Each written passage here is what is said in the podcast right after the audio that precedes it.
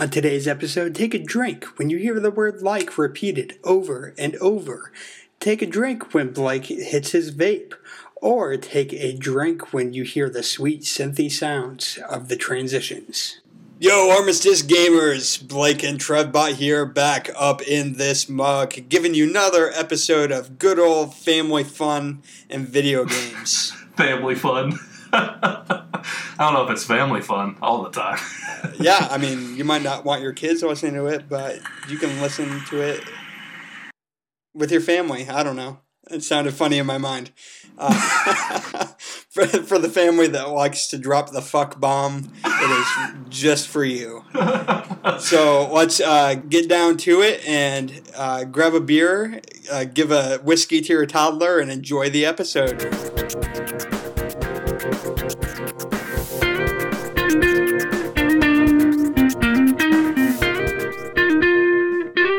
All right. Good old Armistice theme music in your sweet, sweet ear holes. Here is another episode of Armistice Gaming. It's been about a week. Shit just got crazy for all of us. But we are back and better than ever. That's right. And today, back with the original duo, TrevBot. And the Fracking Keg.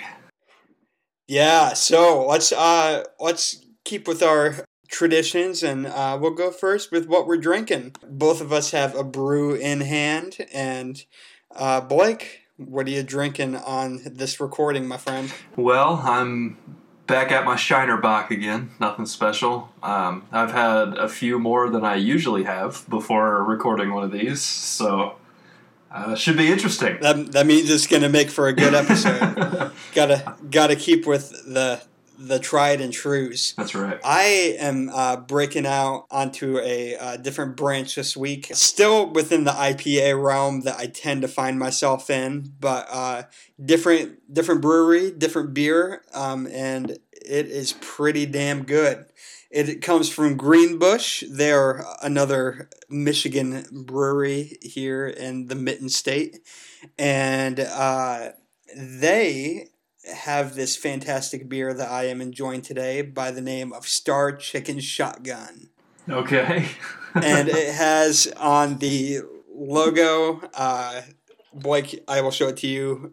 Viewers can't see it, but I will describe it. It's like an Elvis chicken. That's interesting. So I guess he's the star, right? Like Star Chicken. An Elvis cock. The cock of the walk, man. So it's pretty good. It's you know, your kind of standard IPA, 6.8 ABV. So last night I was over at my boy Jared's house. He's my magic guru and my beer guru, and he made a venison stroganoff, and it was great. And this beer paired very well with it. That sounds good, venison stroganoff, man. Yeah, it was a tasty treat. But cool, that's what I've been drinking as of late. Been drinking some like domestic shitty stuff other than that, like Miller. Heck yeah, I'm on the PBR train. I still have some left from New Year's. I just can't. That's what's up. I can't bring myself to finish it all. Got a dirty 30. Dude, yeah, there's something about Miller though that like it just gets me. Like That's the domestic piss water that's right down my alley. It's your dirty little secret. Yeah. Give me a tall boy of that and I'm good to go. Blake. Yeah. We're always playing games and well, yeah. Let's get down to what we're playing this week. I have some good games that I've been playing that people should check out, but what do you have, my friend? Ooh, let me rattle some stuff off here. Well, you know, I got a PlayStation for Christmas. We talked about that, so I've been playing some PlayStation games. I can't remember if I've mentioned it yet, but I had the chance to play Journey, finally. I still haven't played that game. I hear rave reviews from it. Journey's great. It's really short, too. I finished it in one night. Really, really interesting concept. I recommend it. I know it's been out for, 5 years or something crazy. It was on the PS3. Yeah. AG. So it's been out forever, but I've been playing a lot of modded Skyrim. I am a Sith Lord, and I have a band of Sith followers. We all have lightsabers, and we just awesome. Are currently making our way across the whole map, just slaughtering everyone in our path. But besides that, I'm playing The Witcher 3 again. Got that reinstalled. I don't know if I told you. Oh, shit. I don't know if I told you, but when we moved a couple weeks ago, I dropped my external hard drive and busted it and lost all my Xbox One games I had downloaded. Oh, no. It's like a... Well, is it at least in, like, your library, so then, like, you don't all the way lose them? Yeah, totally. They're just installed on there. I still have the license, so if I get another one, I can reinstall them, but... My library went from like 43 games to 8 games, so now I got to be a lot more intentional about the games I'm keeping downloaded. So I decided Witcher was one worth getting back into, so I've been playing a lot of it, approaching the end of the story, and still loving it. Just like always, it's a great game. I had lost my license to that game when I was first playing it, and I had just gotten past the part with the lubricant. Yes, the lubricant. There's something about that game. It is so, like, there are parts of, like, that are just so fucking dark. Oh, yeah, man. That series, that's one thing that I love about it over, like, Elder Scrolls. Like, even Elder Scrolls is kind of like an uppity kind of fantasy game. But Witcher's dark, man. It deals with some super dark themes. If they could combine the story from The Witcher with the gameplay from Elder Scrolls, that would be one of the best fantasy games in my mind. It would be good, but I'd want to keep the combat from Witcher as well, probably. Lock it in third person and keep that sword fighting mechanic. They would need to take the resource management from Skyrim, though, because I feel that the resource management and the crafting and everything in The Witcher is just way too convoluted. It was. They did release a major UI update to fix that, though. So I'll give them a little bit of credit. They made it better. But yeah, you're right. You're right. Inventory and like the dialogue and story options you have in Elder Scrolls mixed with the rest of it from Witcher. That would be a great game. Or even better, just let BioWare make a Skyrim-esque Star Wars game where I can travel from planet to planet. KOTOR 3. Was that what it's supposed to be? Oh, I don't know. I'm sure. I mean, I know. I think it's Obsidian. Obsidian made KOTOR. And, was it 2 and or 1? They made 2. BioWare made 1. Obsidian made 2. And the reason the ending was kind of just dropped off the way it was is because they were forced to ship the game like that. Like, they still have more stuff planned, but, like, that's just where they were when they were forced to ship it out. That was learned by the podcast Unfiltered on IGN. They had Fargus, I can't remember his last name, but he's, like, the head of Obsidian, and he talked about that a little bit. Mm-hmm. It was really interesting. That's a great podcast to check out if you want to hear from the industry's best and brightest. They have people like Tim Schafer, who does Double Fine, Monkey Island, Old School, LucasArts games. They had a fella from 343. They have Marty O'Donnell on there to talk about his time with Halo. It's a really good podcast. Nice. But anyways, any other games you've been playing? Witcher is really my go-to right now. I've been playing. I'm going back through Halo 5 and getting all like the collectibles and stuff, but that's nothing crazy. So, what have you been playing? I literally just beat Resident Evil 7. That's right.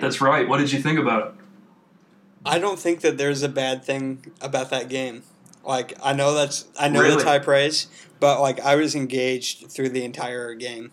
The first person view that they take with it brings you back into the horror roots.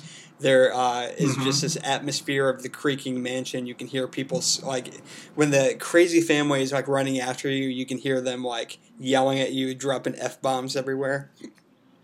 And it's scary. Like, I had bought it when I was home 2 weeks ago, and I wanted to try it with VR, but then I got a chainsaw to the gullet, and I was like, nope.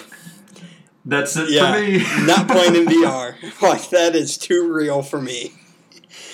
And so Keegan, my brother, played it, and it was hilarious because, like, he is just expecting, like, shit to jump out at him. And I had already been to the part that he was in, and then, like, my parents' cab brushed against his leg, and he was like, what the... He jumped through the roof. Like, what the fuck are we? It was so funny. Like, he wasn't scared of, you know, people jumping out at him, but, you know, once the cat brushed against his leg, shit got real. Yeah. What else have you been playing, other than that? I've been playing Skyrim and Doom. Yeah. Yeah, which I talk about Doom in our last podcast with Alex Preston. It's great game.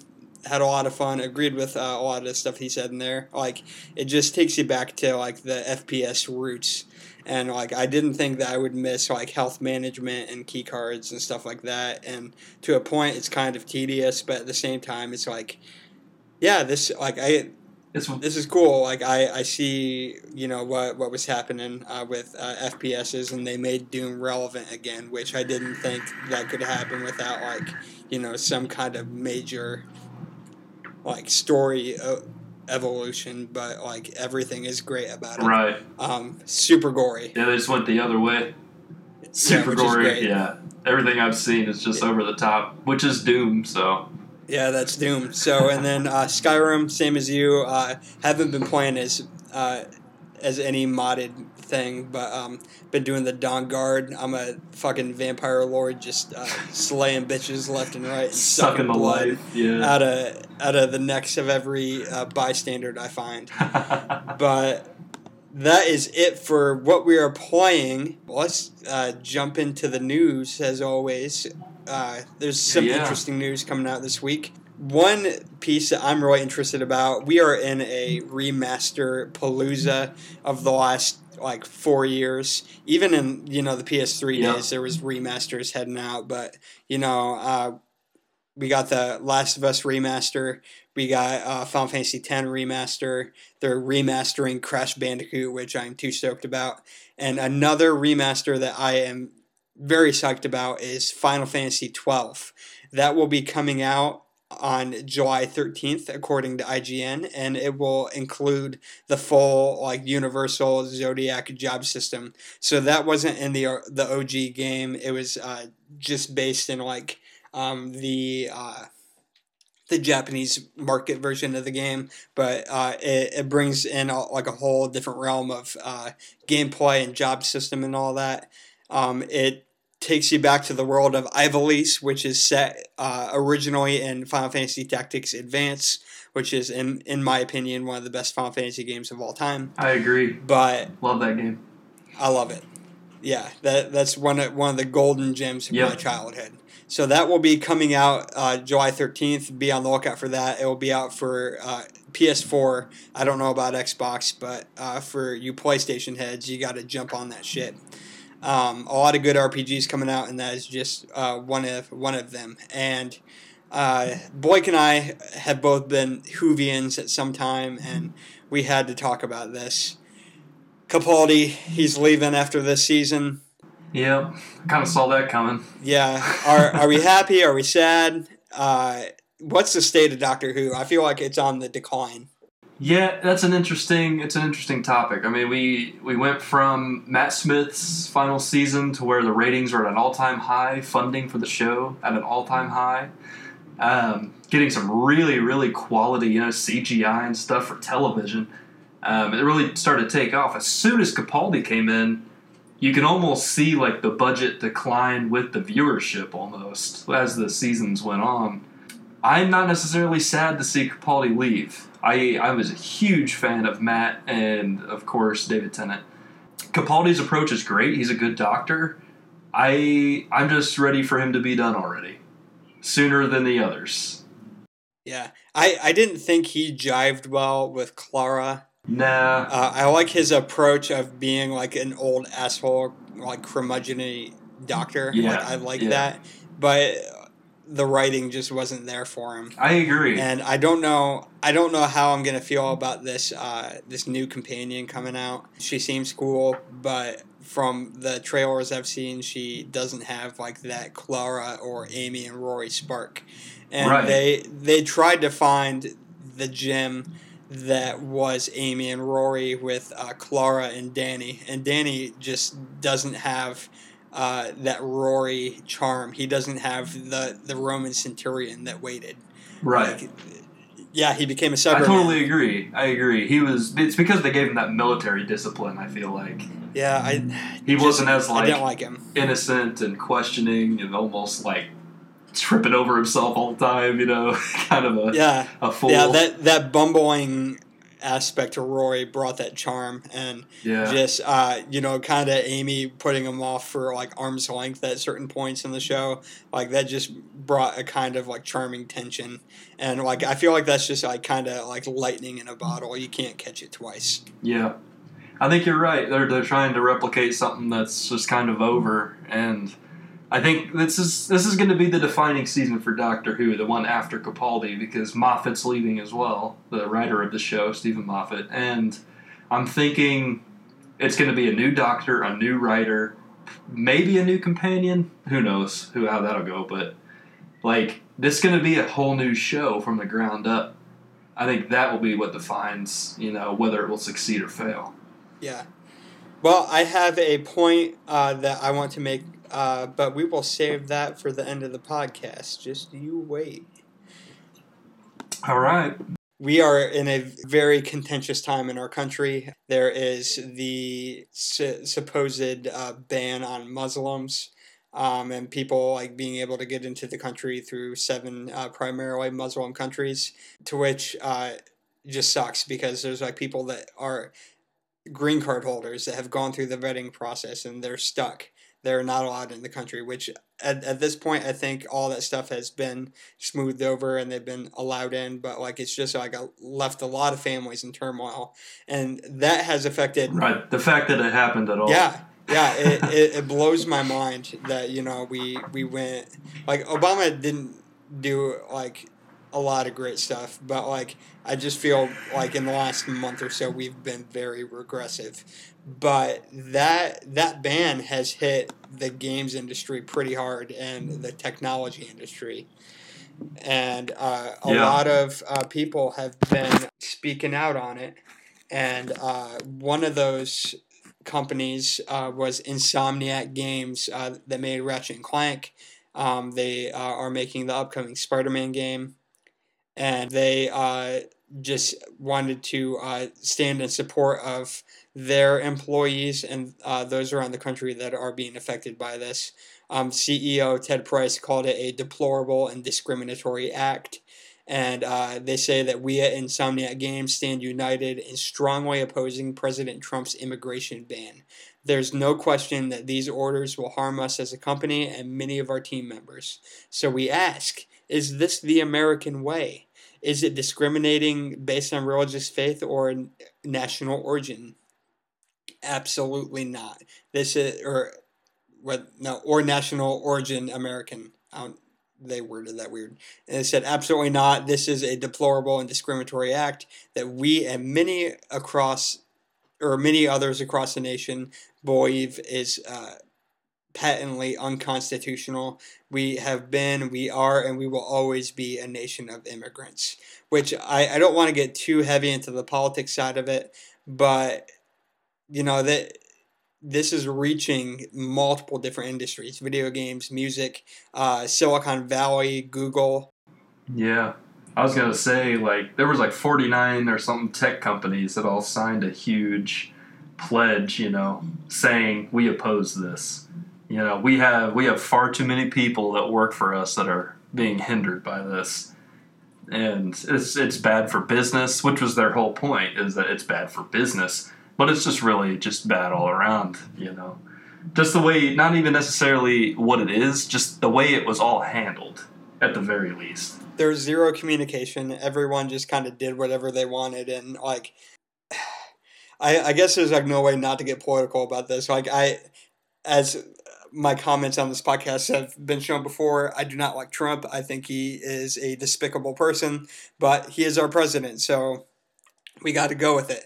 But can he just, like, stop acting like a 14-year-old that tweets about every, like, the hurtful word that's said against them. That's what I don't understand. It's like, it's me as a 25-year-old, person knows not to tweet anything ever, to stay off the radar, to not mess with any of that shit. Yet he insists on posting about every little thing on Twitter. And he is supposed to be representing us, and I'm not a political person whatsoever, so I don't want this to be, I guess I respect Trump as the president. He's the president. I'm past it. Whatever. What I'm saying is, he is representing all of us. He's tweeting at Nordstrom about how they tweeted his wife on his personal account and then retweeting it with the presidential account. You can't do that shit as the president of the free world, So is the president of the free world in a middle school persona? A lot of people have been speaking to how he exhibits signs of some sort of mental deficiency, which from what I've seen may not be too far off. Yeah, well, which is kind of funny to me because he has said that he doesn't drink, which in my opinion I can't trust a person that doesn't drink. That's right. If I can have a beer with him. Yeah, can't have a beer with you, then fuck off. We can't be friends. I didn't like everything Obama did, but homie'd have a beer with me, Yeah, at least homie was chill. Have a beer, roll J. He was awesome. But anyways, we'll get off on that. I just wanted to bring awareness to that this is affecting every part of the industry, and there's a part of a lot of us want to be safe, but, we're a nation of immigrants. We aren't natives here. In fact, we've pushed all the natives into shitty places in this country, and yet we want to claim native land on this. Get the fuck over yourself. We are a nation that needs to be opening our borders, and the thing about this is that if we are going to do this, it's going to hurt industries and it's going to hurt the Americans, and we're going to be blinded to it until it hits us at home. So yep. Anyways, I'll get off on that. I just wanted to throw that out there because as I was reading throughout the week, I thought that was a real interesting thing that, this is hitting the games industry. For sure. Now, this is one that kind of punches you right in the gut, Blake. I know. I mean, it's kind of made me sad. It's bittersweet. It's bittersweet. It is bittersweet. This is the most bittersweet anything has ever been for me. Yeah. So, Eidos Montreal, they're a branch off of Square Enix. They, with Crystal Dynamics, have worked on the Tomb Raider games, and for you, the heavy hitter being Deus Ex. Yep. But they, they're taking a back seat. This is something I wanted to talk about. Yeah, Deus Ex, they're putting it on the back burner. They're suspending it somewhat indefinitely. They don't know when it's going to start, being in production again, because they've picked up a contract with Marvel, and they are making the Avenger game or game series, depending on what you believe. A lot of people think this is going to be a series of adventure games that leads to an Avengers tie-in game, kind of like the movies did. That'd be cool. That would be cool. The trailer was beautiful. Yes, it was. So I have to say I'm excited because I love Marvel, and I love this Marvel superheroes, and I think they deserve a good AAA game franchise. And I don't know. I think they could do a very, very good job with it. Yeah, I think Marvel has been picking their people correct, because you got Insomniac making Spider-Man. That's a perfect studio for Spider-Man. Agreed. For the snarkiness and even the combat and what they've been able to do with Ratchet and Clank or even Sunset Overdrive with how you were able to skate around the city and stuff. It's going to be great. For sure. You got Telltale working on Guardians of the Galaxy game. Right. The dynamics between that team is going to be great for the player choice iteration that they work through in their games. Yeah. And then, just the combat in Deus Ex, just the shit that comes with that is going to be great with Avengers. I, for one, am excited about it, but, it's also just a little bit of a sucker punch for those who are Deus Ex fans. Yeah. You and Matt both have talked about how you love the last two games. So. Love them. And, I mean, every single time they end on somewhat of a cliffhanger because it's a trilogy. So now we're left without the third chapter for however long it's going to be. Yeah, which I feel like that's Square's MO because, Kingdom Hearts 2 came out almost like 8-10 years ago, and Kingdom Hearts 3 still isn't out yet. Yep. So, maybe you'll have to wait another 10 years for the next Deus Ex game. Hopefully that's not the case. But don't make me cry on air, man. Yeah. Come on. Hey, but good news.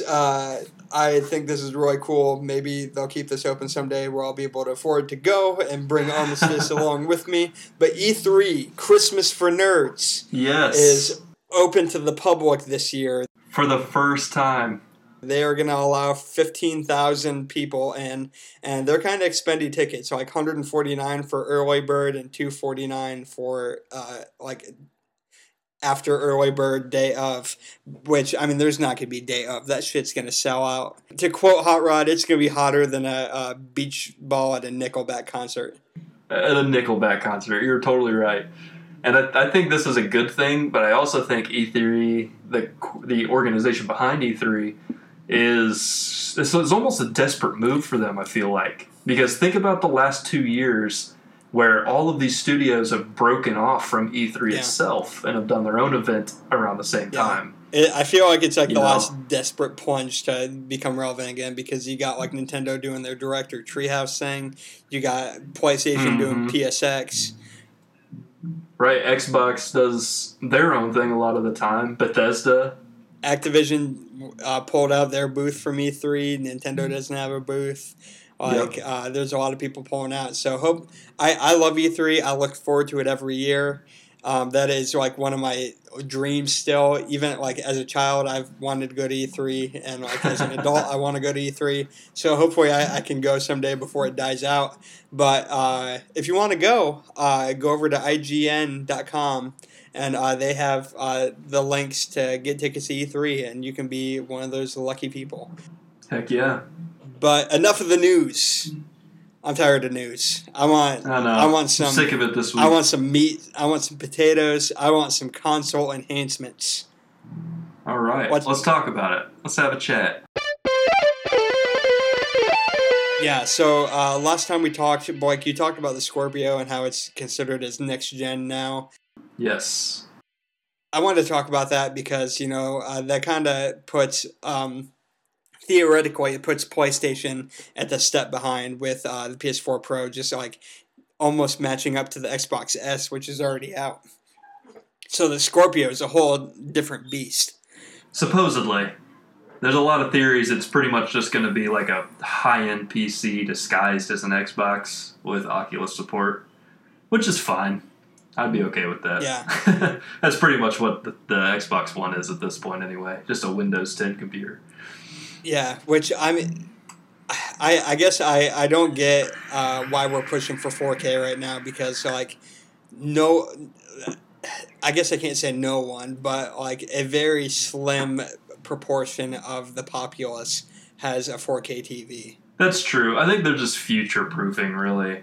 Because I guess 5 years from now, I'm sure they'll probably have 8K. Screens on the market, and 4K will be a lot cheaper, just like anything else, 720 and 1080p. For those who may not know that nerd language, there's it's all about the pixels. So right now we're working on for myself a 1080p flat screen TV, and it's a lot more clear than the old heavy box TVs that we had back in the day. Yeah. Which makes it a little difficult to watch a show that, was even put out back in 2004, which doesn't seem that long ago, but it was. I was watching this movie last night called Primer, which is the most complicated time travel movie I've ever seen. It's on Netflix. Go check it out. It's great. But I was like, man, this is super fucking grainy.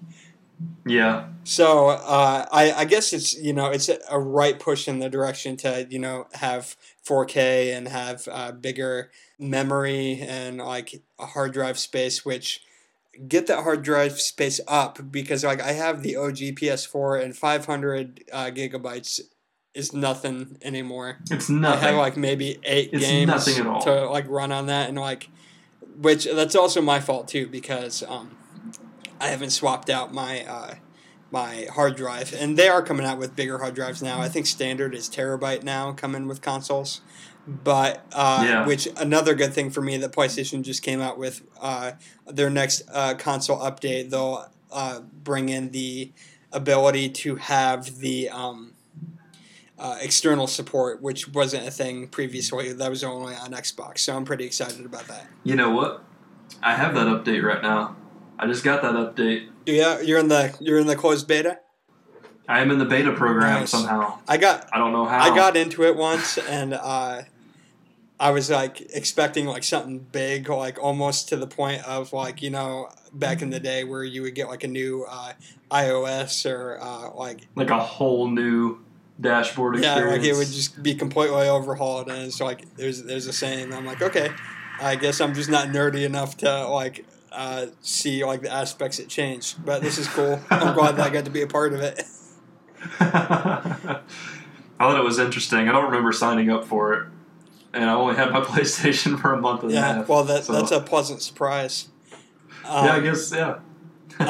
But you know, PlayStation and Xbox, they're trying to keep up in this graphical arms race and processing arms race. Nintendo, not so much. They've been kind of out of that race for quite a while, and they're still they've accepted their fate. Still focusing on their gimmicks. Yep, which always work out for them somehow. If you look back at like most of their consoles, there's always some kind of gimmick. Yep, that's their thing, and we talked about that, how they have more of a toy company philosophy than they do a video game company philosophy. Yeah, which, I mean, that comes from their roots of, you know, being a toy and card company before they got into games. But the things that stick out in my mind is, like, the GameCube was supposed to be easy to transport because it had that, like, latch built-in handle on the back. Yeah. Yeah, man. And then the Wii had the gimmick of motion control. Yep. And then the Wii U had that gamepad, and now with the Switch, games on the go. Games on the go. I don't know. Not pulling the graphical, you know, stuff that they need to be putting. Like, you know, Skyrim came out 5-6 years ago, and that's like one of the games is like, oh, we got Skyrim. Yeah, yeah. Which, I mean, it's Skyrim on the go. Like, you got me right there. Yeah, I mean, that's pretty cool, but it's still Skyrim on the go. Yeah. Like I was listening to Game Scoop today by IGN. It's one of their podcasts, and they were talking about like how the press has been asking like third-party developers like if they'd be able to bring stuff over to the Switch. Like a lot of companies have like just laughed at the question. So like Square said, yeah, there's no way we can get Final Fantasy 15 on there, and like there's not gonna be a way to get Titanfall on there. Like, it's going to be interesting to see what they're going to be doing coming swinging out of the gate with the Switch. I agree. I think it'll be cool for, like, a little bit, but, like, there's going to have to be something, like, monumental to keep it up. But then again, like you said, they're basically a toy company. Yeah. So, like, they're catering to a younger crowd, even though they're trying to break out of that with their marketing now. See, that's what's weird about you don't see a kid in sight in any of their trailers. Any of their commercials, right? Which, I mean, their whole thing is they've already captured the family audience. They just need to maintain it, which I think is part of the goal of the Switch. You know, is they're not only like Sony and Microsoft. They have the hardcore market, and they know that, so they're going after the family market and the handheld market, which they control already. They just have to maintain, you know, that client base.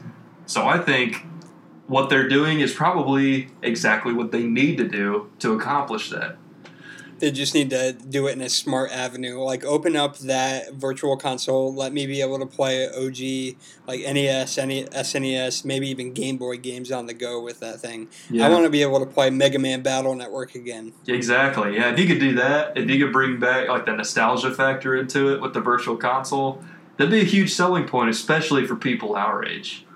Nostalgia is so absolutely. Big for our generation. It's crazy. Like, I understand that, you know, games like Wii U games are difficult to play, but I mean that's where you take those like old Joy-Cons off and you're able to like play it on the side with the kickstand on the back of the tablet. Yeah. So I'm still really interested in the Switch. Zelda already has me, but I'm gonna have to mess around with it before I get back into it. But stepping away from the Switch and getting back into console enhancements, still feel like Sony made a quick misstep with the PS4 Pro. It's kind of cool, like, if, you know, your PlayStation breaks and you're kind of forced to upgrade. But, like, for someone who has a working PS4 right now, it's like, I don't need to go fork out another $400 to get a new iteration. That isn't really that big of an iteration, you know. And I know they just released that boost mode that enhances old games, which is cool. But, you know, a lot of developers are kind of, they're not on board with that. They're just like, it's kind of unfortunate that they did it that way, because that type of like process boost has limitations over what you can do with actual built-in hardware. So I think the biggest misstep Sony made with that was dividing their player base, their own player base, in between, you know, a lower and higher iteration of the same console to now. Like, I think I even mentioned it last time I was on here a couple weeks ago, that if they were to release or announce the PS5 next year to combat the Scorpio, all these people that just bought the Pro are going to feel slighted. Oh, absolutely. You know? Because they just upgraded to the powerful console, you know? Why? They're bringing out another one again? That's how they're going to feel. And, I don't know, I think they kind of did hurt themselves a little bit, so they're either going to have to, I don't know, wait a little while to do the PS5? Or they're going to have to find a way to kind of circumvent all those negative feelings with maybe a trade-up incentive program or something like that. Yeah, I think you also have to look at the aspect of that even if they don't switch up to the PS5, which I don't really want them to do, I want this to be extended a little bit. We got some like quality games for PlayStation that like Xbox just doesn't have coming out, like God of War, PlayStation, or fuck, not PlayStation, yeah. Spider-Man, PlayStation, Horizon, Detroit Becoming Human, yeah, like they have a lot of stuff, and they all look great, even on the regular PlayStation 4. Yeah. So that's kind of where it's at for me right now. Like, I'm going to keep my PlayStation as long as it's running. Hopefully it'll be like my PS2 and just run forever. Forever, literally forever. I got that thing back in 99, and it still runs like a top. It's great. Oh, no, dude. Those things built like a tank. It's fantastic. So hopefully that's where we're going. But it also makes me a little nervous that, you know, we're getting these more powerful iterations. Is it going to go to the point where it's like a phone where you're getting a new like Google Pixel, a new iPhone, a new Android each year? I honestly don't think so. I think that would be a bad thing for the market, because it would saturate it too much. Well, yeah, it is the saturation. That's a huge part of it. But on top of the saturation, it's about the division too.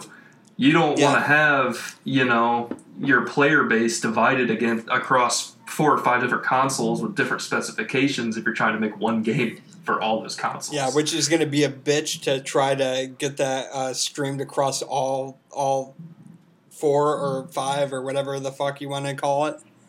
Right, which I almost think they're going to get to the point where, I mean, we've talked about this before too, where Microsoft is really focused on being backwards and forwards compatible, so that everything they make in the future will also work, you know, backwards compatible, however you'd say it, I don't know. So, words. Words, they're so hard. I think that we may even be looking at a future where you pick your involvement, or you say, you know, we have 3 devices coming out. They're all going to run the same software, but they're going to run them at different specifications. Mm-hmm. So if you want the best graphics, the highest processing power, the highest frame rate, buy this box. You know, it's $600. Or you can buy the mid-tier or the low tier, you know, and have the minimal experience. But if that's okay with you, then that's okay. You know, I don't know. I could see them maybe doing something like that instead of doing, you know, major iterations or minor iterations on a yearly basis of the same product. So maybe not like coming with different yearly iterations, but giving you like a three-prong approach, such as like the iPhone, where you have like the OG...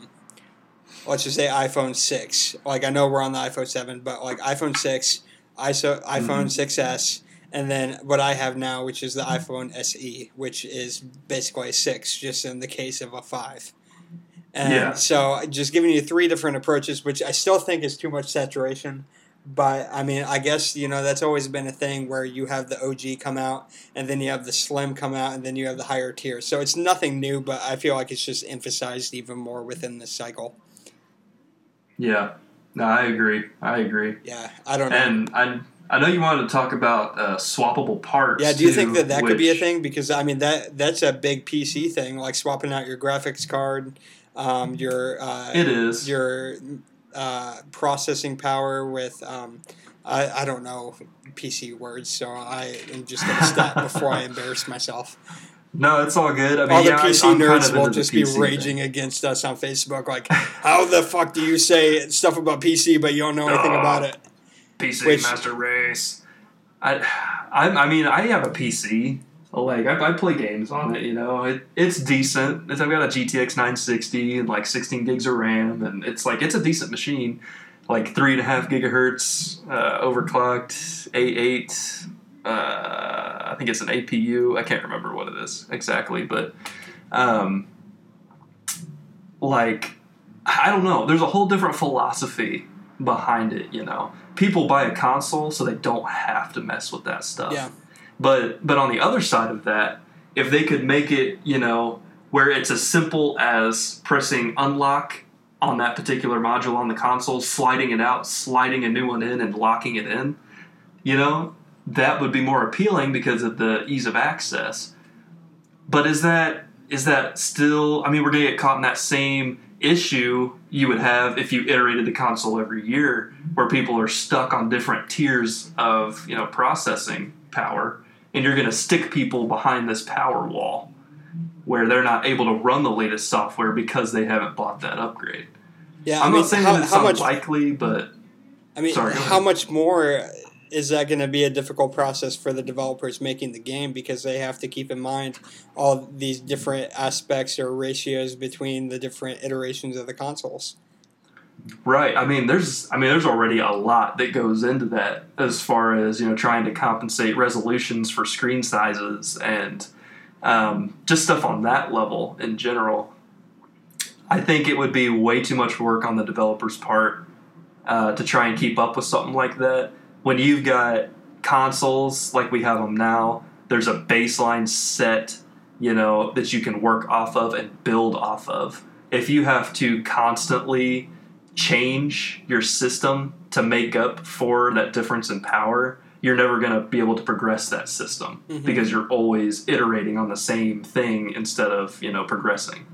So, I don't know. I don't think that would be a wise way to go. Yeah. But I'm also not an expert on this stuff. That's just my opinion. Oh yeah, I mean, neither of us are. So take it with a grain of salt, as you are. But it just makes me think of, you know, what's the next step, because, you know, with Xbox One and the PlayStation 4, we're already at pseudo realistic graphics, like Resident Evil 7 and PT games of the like. I mean, they're pretty photorealistic. I mean, you got to look pretty closely, and you can see that, you know, it is a computer-generated thing. But, like, if you're just walking past the TV, it looks like a guy walking through a creepy-ass mansion.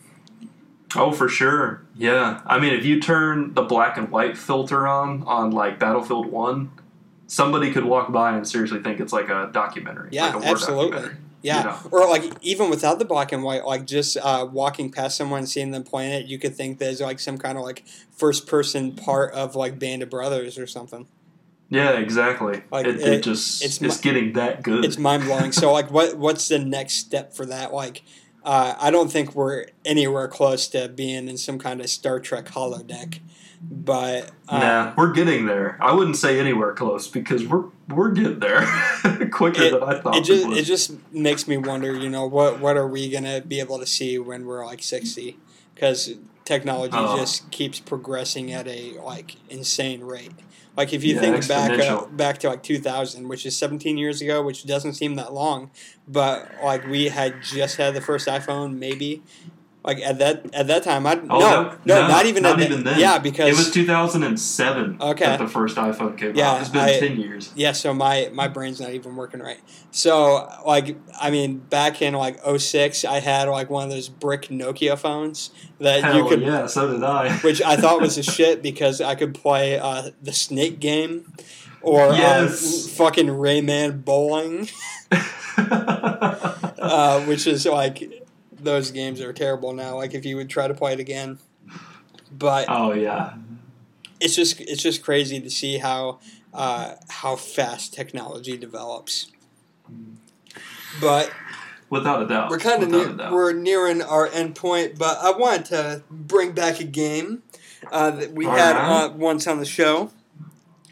I'm game. Kind of my mind creation. It's nothing original, but. You know, a little different from unexpected questions. We are back with Which Bitch? Yes, we are back with the fan awarded, not really awarded, Grammy somehow awarded, not really lying game.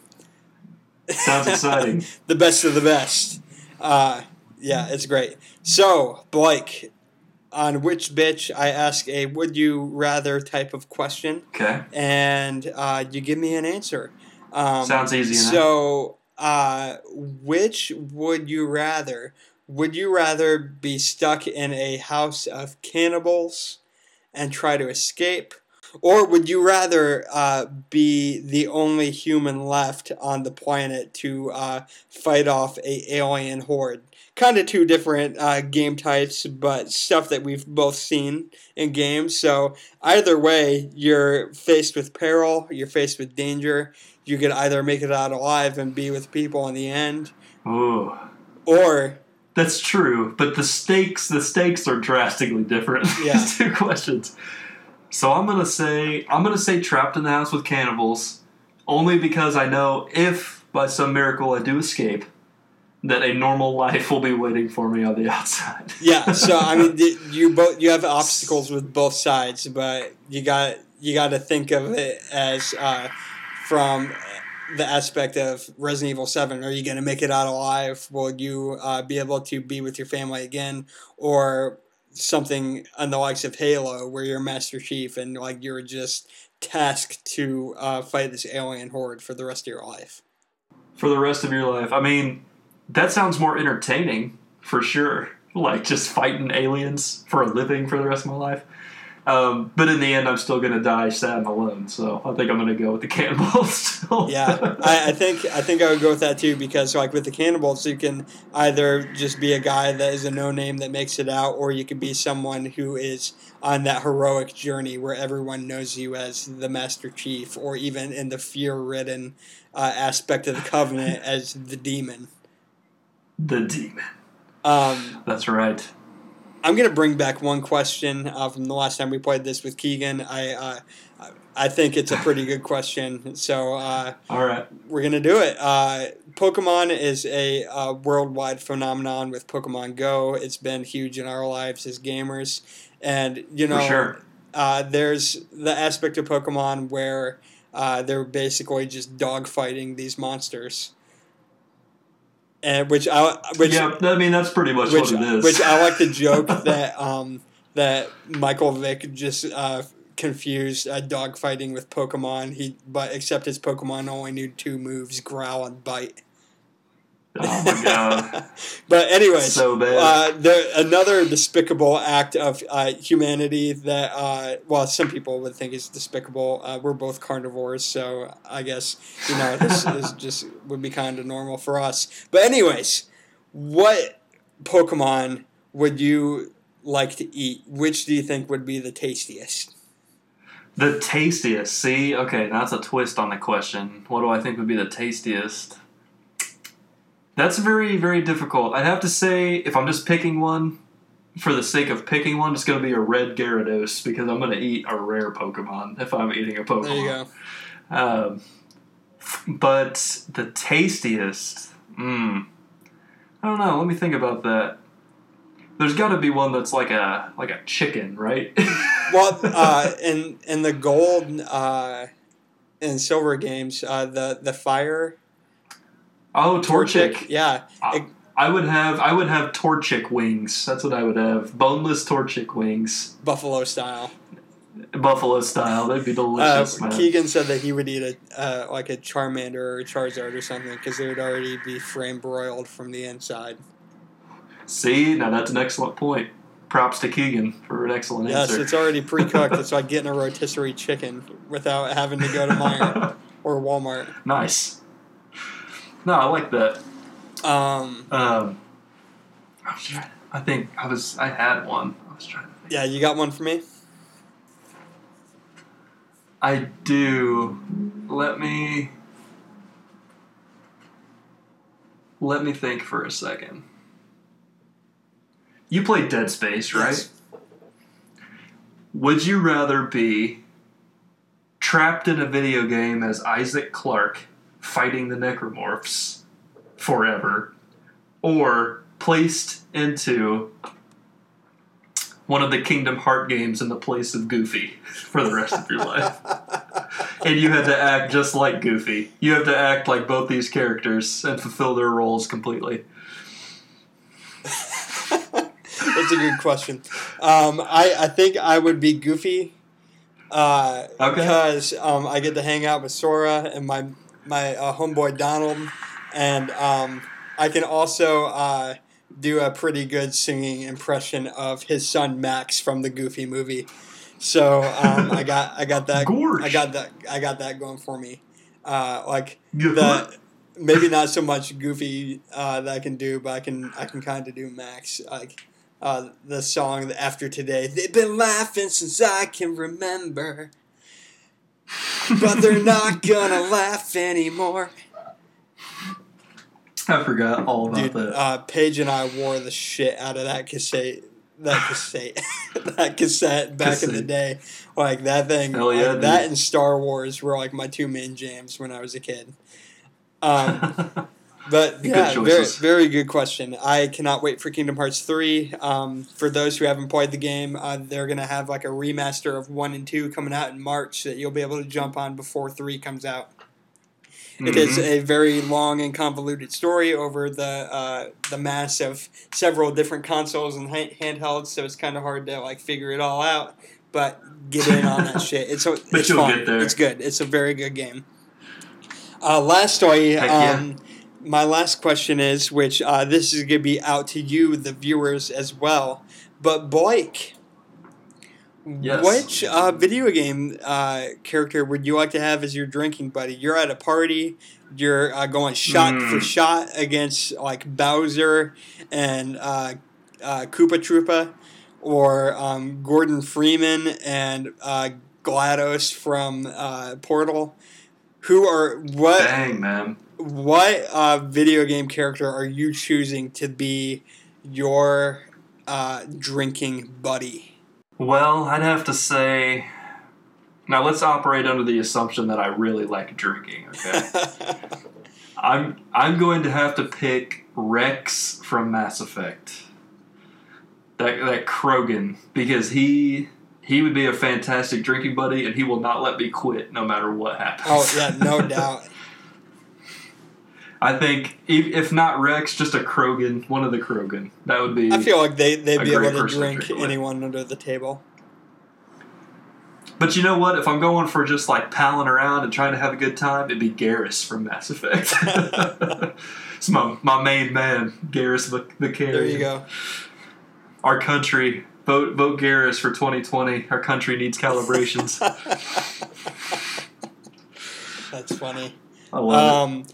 If I was thinking about this when I was thinking about the question. If I had to choose, I'm going to go with one of my childhood heroes, wannabe pirate Guybrush Threepwood from the That's a good one. Monkey Island series. He has experience Excellent. With grog.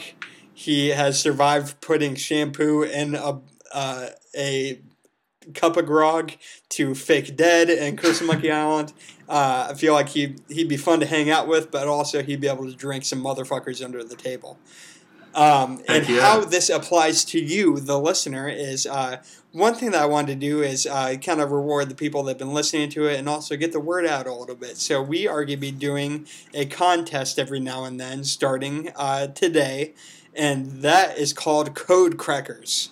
And what you do with that is that you share your favorite episode or the episode of that week, and or even give an answer and tag Armistice Gaming, whether that be on Twitter, which our Twitter handle is Armistice GP, and with Facebook it's just Armistice Gaming. You tag us, send us an email or anything. We'll feature you on the podcast, and also one lucky winner will be getting a points card of their choice, whether that be for PSN, XBL, or Steam. We will send you a digital code, and you will be getting a free $20. How fucking easy is that? Right. All you have to do is just share your opinion on your social media, and you might win $20. I would do pretty much anything for that. You heard it here first. Trevor will do anything for $20. So. Send your responses to what you want Trevor to do for $20. Come back with your answer for who is your video game drinking buddy, or doesn't even have to be in the realm of video games. What nerd culture drinking buddy are you going to have? Is it going to be the garishly rogue Han Solo? Is it going to be one of the hobbits or the dwarves from Lord of the Rings that you know can put that shit under? Or are you going to... have I don't know, Lois Lane. I feel like she'd be quite the drinker for having to like do all the shit that she has to do with Superman. So who is your drinking buddy? Come back, tell us, tag us, and in the next few weeks we will announce a winner, and we will email you a digital code from Amazon so then you can obtain your free money. Yep. And we'll also be announcing the winner publicly. Absolutely. The winner will be chosen by Trevor and I, possibly Matthew, just depending on, what we think is the best response or maybe the most creative response. Just the best response we get will be winning the code. Yep. So try and put a little thought into your response, a little creativity, and you might just pick up $20. Yeah. It'd be a good way to help us, and also just a fun way to reward the people that are already listening. So get the word out. Absolutely. Share with your mom, your brother, your aunt, your grandpa, the random person on the street. Tell them to go listen to Armistice Gaming. Go give us a or a review on Google Play, SoundCloud, or iTunes. Thank you for those who have already given us tons of feedback, like our homeboy Brian. We listen to all of it, and which you can obviously through the different iterations of the podcast that we've gone through in less than a year. But it is a fucking blast. I love this podcast so goddamn much. And just have a ton of fun doing it, and I hope you all enjoy it as well. Blake, you have any 2 cents that you'd like to throw out to the peanut gallery on that? To the peanut gallery? Not really. Just hope you guys all have a good week, and hopefully we'll see you next week. You can reach out to me at trevor@armisticegaming.com if you have any questions about the contest or just want to give some feedback. And go hit us up on iTunes, Google Play, SoundCloud, Twitter and Facebook. We will be sure to reply and want to feature all the questions and answers that we get. Even if you don't win the contest, we're still going to feature your answer because I would just want this to be a thriving community. So anyways, I'm going to stop rambling. And thank you again for giving us another hour of your time, and hope you enjoy the episode. Have a fantastic week, and game on. Game on. See you guys.